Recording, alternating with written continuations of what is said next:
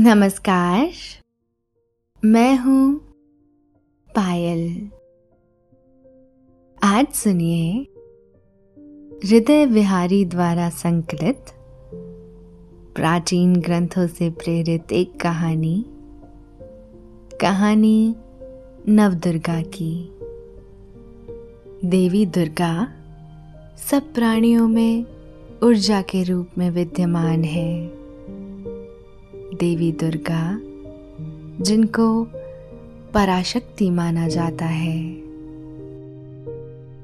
दुर्गा, जो लाल वस्त्र धारण किए हुए है, जो सिंह पर सवार है और जिनकी दस भुजाएँ हैं। दुर्गा, जो दैत्यों का संहार करती है और भक्तजनों की सभी मनोकामनाएँ पूरी करती है। देवी दुर्गा, जो समस्त सृष्टि की माता है और सदैव ब्रह्मांड का भरण पोषण करती है। नवरात्रों के नौ दिनों में देवी दुर्गा के नौ रूपों का पूजन करने का विधान है। पार्वती से देवी दुर्गा के रूप में स्थापित होने तक जो जो नए रूप देवी ने धारण किए, वे नौ रूप नव दुर्गा के रूप में जाने जाते हैं। देवी दुर्गा के नौ रूप शैलपुत्री, ब्रह्मचारिणी चंद्र घंटा कुष्मांडा स्कंद माता कात्यायनी, कालरात्रि, महागौरी और सिद्धिदात्री है। आज की कहानी में हम उन्हीं नौ रूपों के बारे में जानेंगे।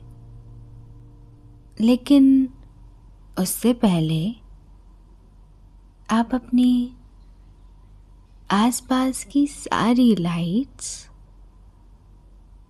ऑफ़ करके आराम से लेट जाएँ और अपनी आँखें धीरे से बंद कर लीजिए अब थोड़ा सा अपने शरीर को आराम दीजिए। थोड़ा और आराम। अपने शरीर को बिल्कुल ढीला छोड़ दीजिए। कोई टेंशन नहीं, कोई तनाव नहीं। अपने दिमाग में चल रहे सभी विचारों को, चिंताओं को त्याग दें।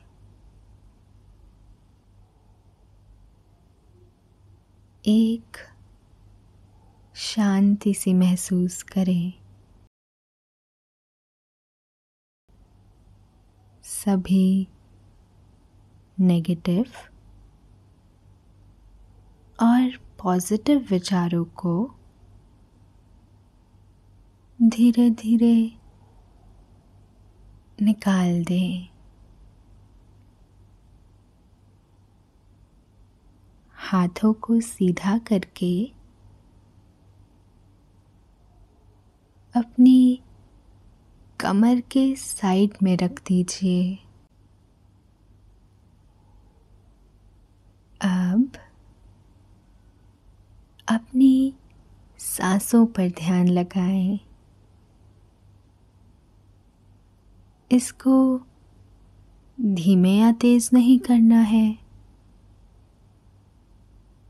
बस ध्यान देना है कि कैसे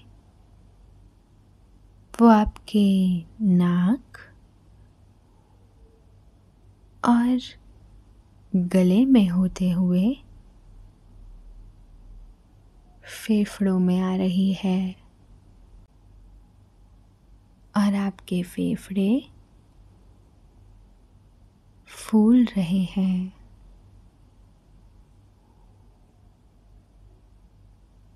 और कैसे वो आपके फेफड़ों से वापस गले और नाक के माध्यम से वापस निकल रही है। और आपके फेफड़े थोड़े सिकुड़ रहे हैं। मन शांत। एकदम शांत होता जा रहा है।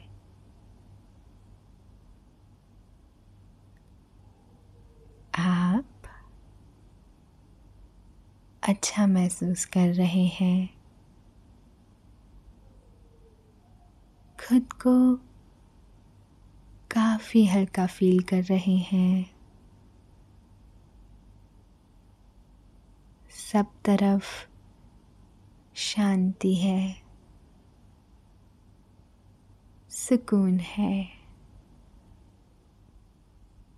खामोशी है।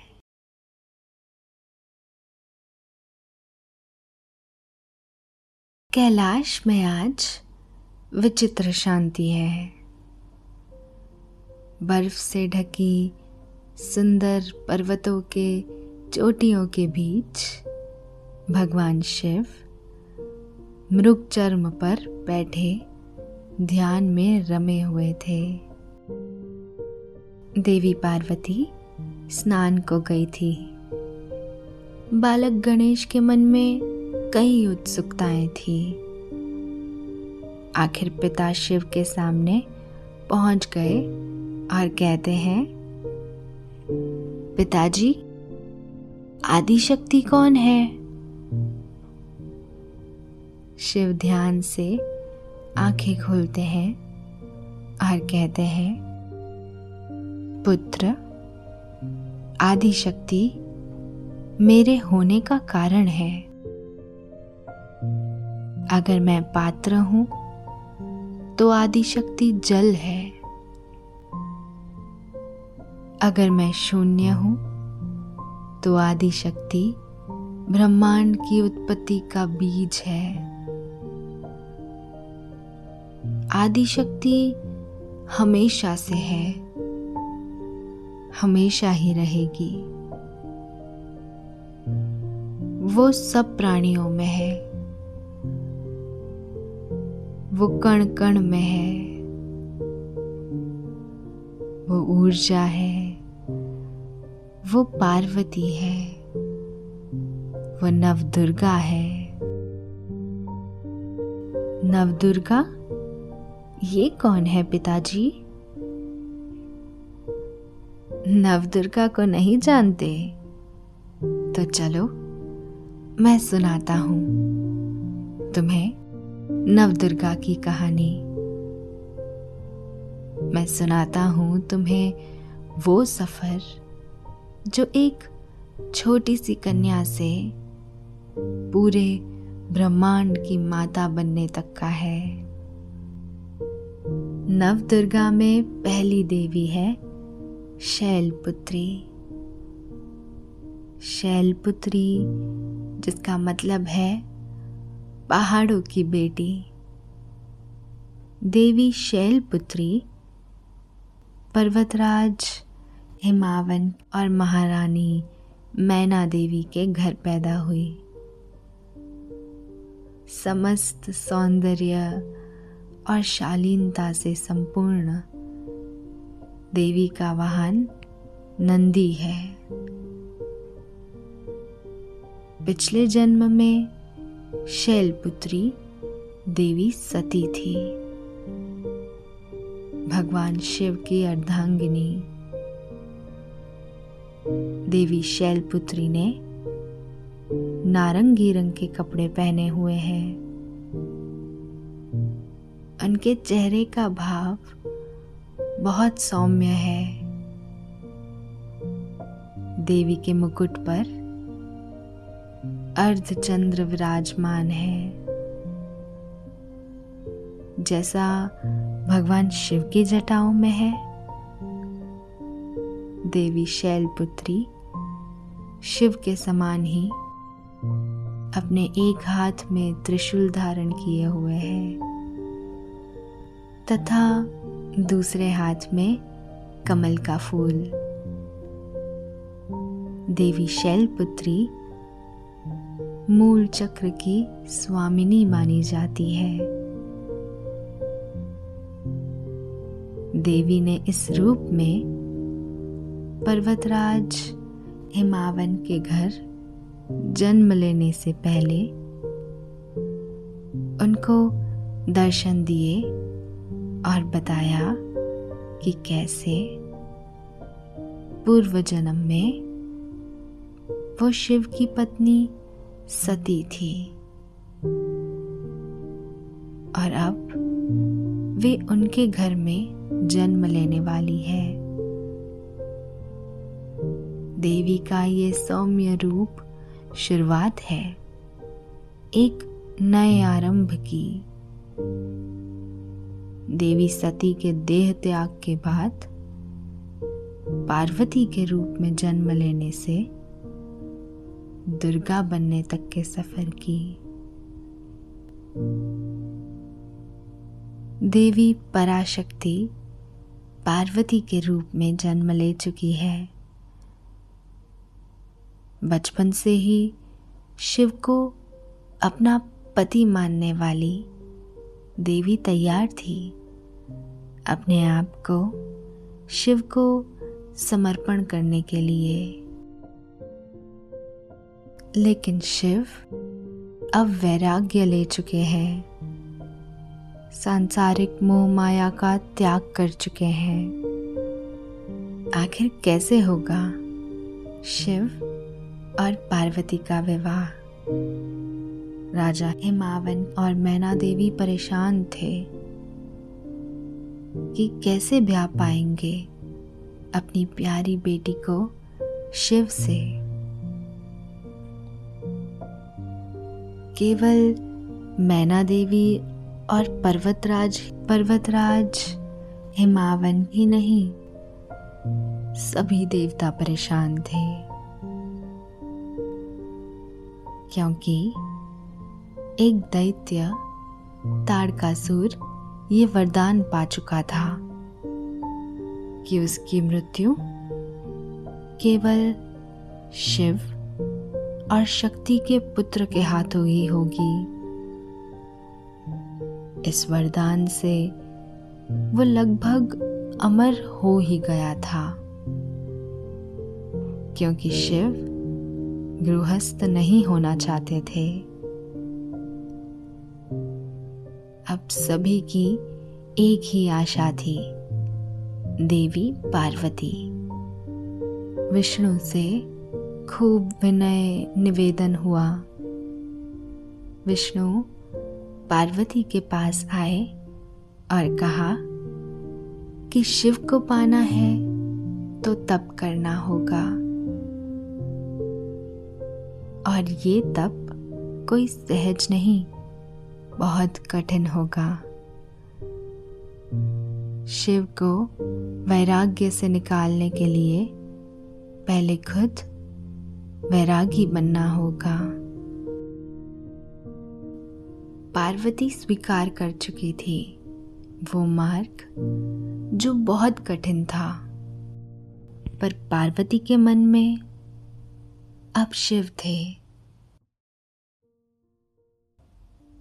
अपना राजसी रूप त्याग, पार्वती ने दूसरा रूप लिया। रूप जो ऐश्वर्य से परे एक योगिनी का था, एक तपस्विनी का था। पार्वती ने श्वेत वस्त्र धारण किए। एक हाथ में माला पकड़े, दूसरे में जल का कमंडल। सभी तपस्विनी में सबसे बड़ी तपस्वी ब्रह्मचार को अपनाने वाली पार्वती है। दूसरी दुर्गा ब्रह्मचारिणी। देवी ब्रह्मचारिणी स्वादिष्ठान चक्र में निवास करती है। देवी पार्वती ब्रह्मचारिणी के रूप में शिव की सेवा में लीन हो चुकी थी। वे सदा शिव के समक्ष तपस्या में लीन रहती। बिना किसी आशा के शिव की जरूरतों को पूरा करती रहती। आखिर वो दिन आ ही गया। जब शिव ने पार्वती से विवाह करने को स्वीकार किया और महाशिवरात्रि का पावन दिन भी निश्चित हुआ विवाह के लिए। शिव मोह माया से परे हैं। उनके मित्र भूत पिसाच हैं। उनका कोई सगा संबंधी नहीं है। राख लपेटे, सांपों से श्रृंगार किए हुए शिव अपनी विचित्र बारात लिए चल पड़े हैं। पार्वती को ब्याने बारात विचित्र है। बारात में भूत पिसाच नाच रहे हैं। शिव नंदी पे सवार हो साप बिच्छुओं से अपना श्रृंगार किए चले आ रहे हैं। अपने होने वाले जमाई का स्वागत करने मैना देवी और पर्वतराज भी आ पहुँचे हैं द्वार पे। जैसे ही मैना देवी विचित्र श्रृंगार किए हुए अपने जमाई को देखती है, वो बेहोश हो जाती है। होश आते ही कहती है, मैं पार्वती को विष दे दूँगी। पर ऐसे भयानक रूप वाले पुरुष से उसका विवाह नहीं करूँगी। शिव, जो सांसारिक सुखों को छोड़ चुके हैं, अब विवश थे। दोबारा सांसारिक सुंदरता को अपनाने के लिए। विष्णु जो वचनबद्ध थे। शिव पार्वती का विवाह कराने के लिए निश्चित करते हैं। शिव का श्रृंगार करने का। शिव के प्रत्येक अंग को, समुद्र से मोतियों को लेकर उनके आभूषण बनाए जाते हैं। दूध से शरीर पर मली राख को धोया जाता है और पहनाए जाते हैं रेशम के वस्त्र। विश्व में सबसे सुंदर बन चुके थे शिव। और अब सजाया जाता है उनके मुकुट पर अर्धचंद्र। भगवान शिव का ये रूप कहलाया चंद्रेश्वर। शिव के इस अनुपम रूप की कल्पना किसी ने नहीं की थी। देवी पार्वती ने भी एक रूप लिया। एक ऐसा रूप जो रति को भी शर्मसर कर रहा था। देवी ने भी शिव की तीसरी आँख को धारण कर लिया और उन्होंने चंद्र को अपने मुकुट में सजा लिया था। देवी का ये रूप चंद्र घंटा है। ये तीसरी दुर्गा है। पार्वती वो स्वीकार कर रही है। खुद का पराशक्ति बनना। देवी ने अपने दस हाथों में त्रिशूल, धनुष, शंख, कमल और घंटा धारण किए हुए हैं। वो सूचना दे रही है। अपने आगमन की। ब्रह्मा पुरोहित बनते हैं। विष्णु बड़े भाई की भूमिका में होते हैं। और होता है शिव शक्ति का विवाह। विवाह सृष्टि के रचना के लिए। विवाह जो शिव को गृहस्थ बनाता है। पार्वती अब कैलाश की स्वामिनी बन चुकी है। पर वे अभी अपनी शक्तियों से पूरी तरह से ज्ञात नहीं है। शिव उन्हें उनके बारे में बताते हैं।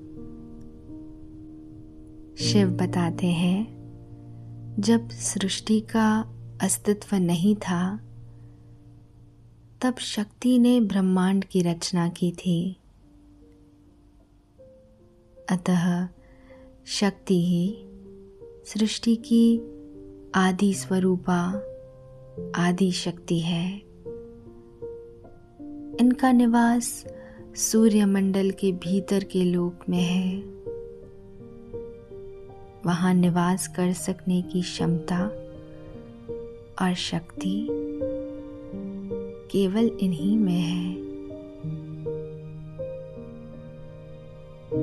इनके शरीर की कांति और प्रभा भी सूर्य के समान ही दैदीप्यमान है। इनके तेज और प्रकाश से दसों दिशाएँ प्रकाशित हो रही है। ब्रह्मांड की सभी वस्तुओं और प्राणियों में अवस्थित तेज इन्हीं की छाया है। देवी की आठ भुजाएँ हैं। अतः ये अष्टभुजा देवी के नाम से भी विख्यात है।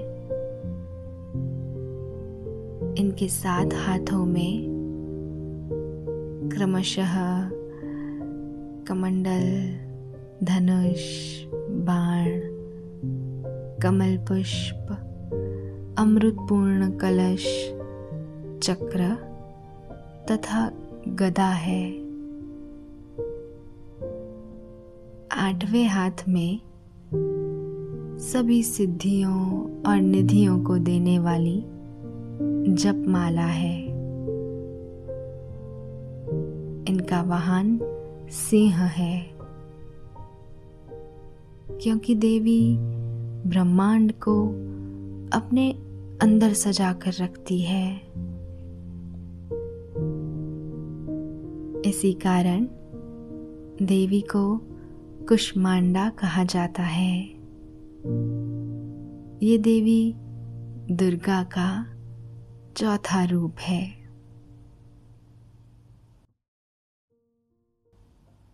पार्वती अपने आप के अस्तित्व को पहचानती है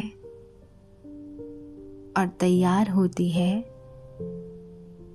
एक ऐसी शक्ति को जन्म देने के लिए जो ताड़कासुर का वध करने वाली थी। शिव और शक्ति के संगम से बने कार्तिकेय, जिनका दूसरा नाम है स्कंद। और उनको जन्म देने वाली स्कंद माता। स्कंद माता की चार भुजाएँ हैं। इनके दाहिने तरफ़ की नीचे वाली भुजा जो ऊपर की ओर उठी हुई है, उसमें कमल पुष्प है।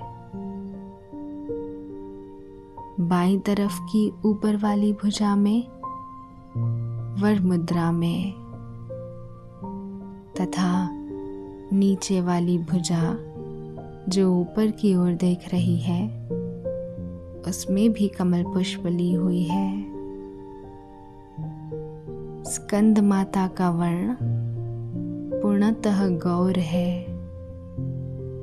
ये कमल के आसन पर विराजमान रहती है। इसी कारण इन्हें पद्मासन देवी भी कहा जाता है। इनका वाहन सिंह है। स्कंद माता, कार्तिकेय को अपनी गोद में बिठाए रखती है। देवी का पांचवा रूप है स्कंद माता। स्कंद ताड़कासुर का वध कर चुके हैं, पर एक नया असुर जन्म ले चुका था। वो असुर जो ये सोचता है कि नारी कमज़ोर होती है। इस असुर ने वरदान पाया कि किसी पुरुष के हाथों उसकी मृत्यु न हो।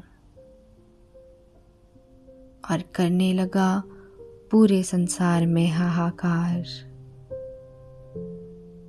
इसी समय कात्यायन ऋषि देवी पार्वती से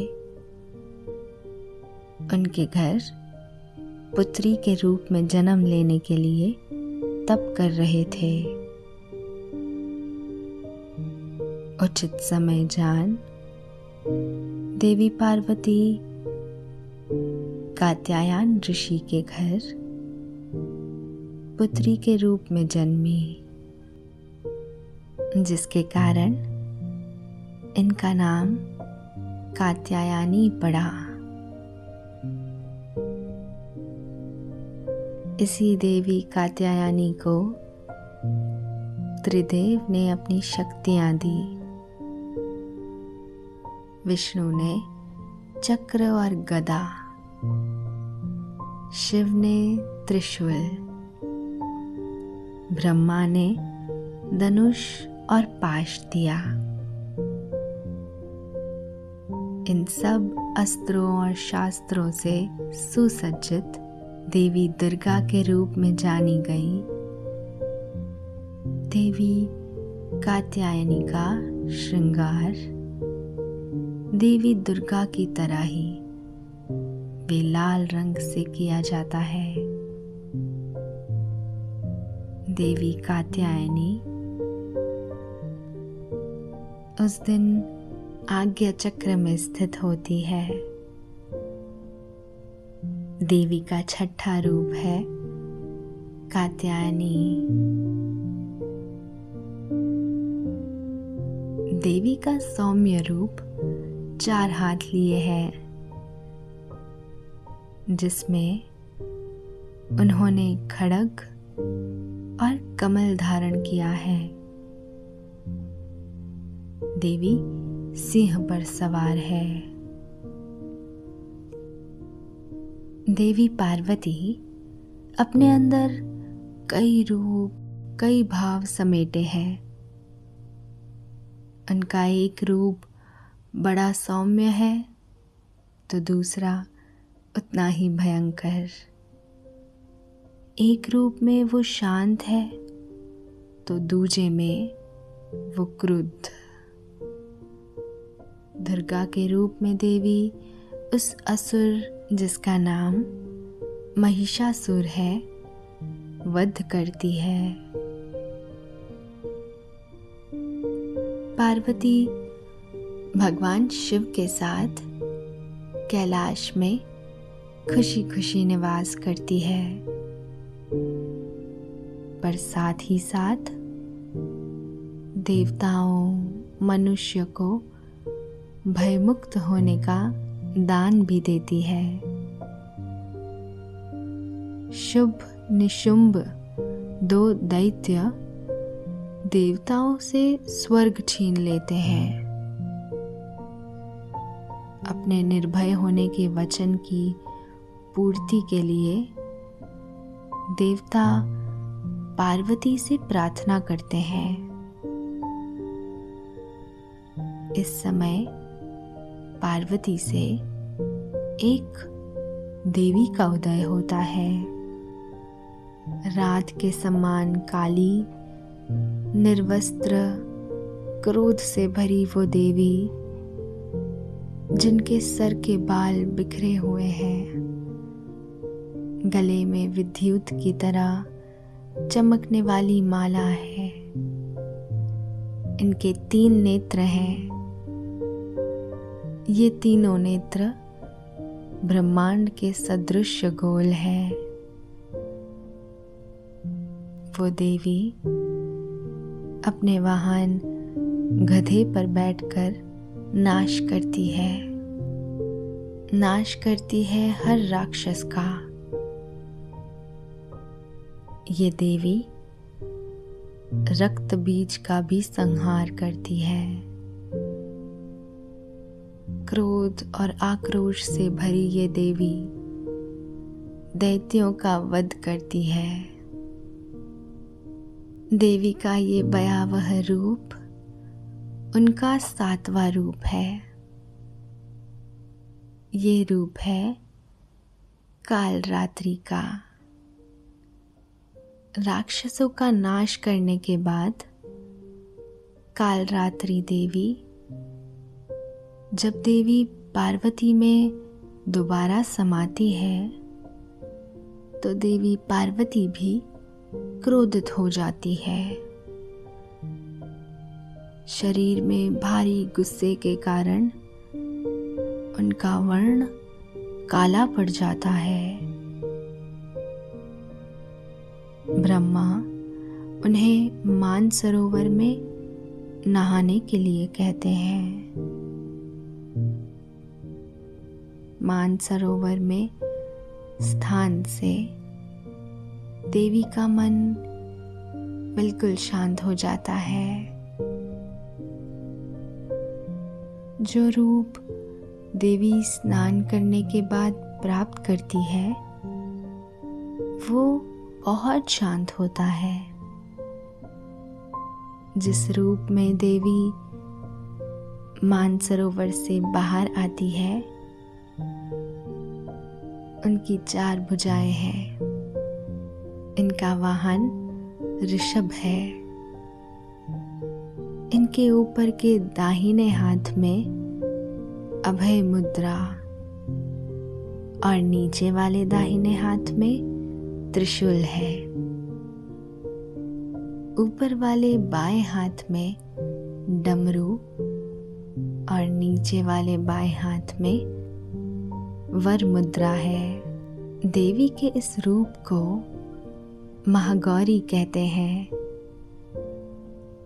और देवी का ये आठवां रूप है। अब देवी पार्वती आदि शक्ति है। वे अपने रोष और क्रोध पर विजय पाना सीख चुकी है। वे अब संहार करती है दैत्यों का।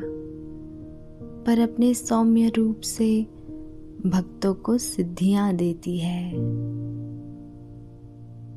देवी का जो रूप सभी सिद्धियों को देने वाला है, वो है सिद्धिदात्री। सिद्धिदात्री माँ चार भुजाओं वाली है। इनका वाहन सिंह है। ये कमल पुष्प पर भी आसन होती है। इनकी दाहिनी तरफ़ के नीचे वाले हाथ में कमल पुष्प है। देवी का ये नौवा और नव दुर्गा में अंतिम रूप है। कहानी सुनकर गणेश भी तृप्त हो जाते हैं और देवी दुर्गा के उस अनन्य रूप की आराधना करने लगते हैं। ये थी आज की कहानी।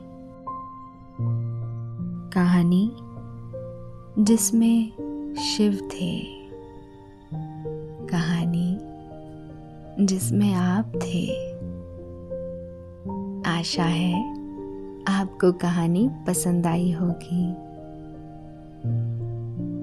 अब आप चिंता मुक्त हो जाइए।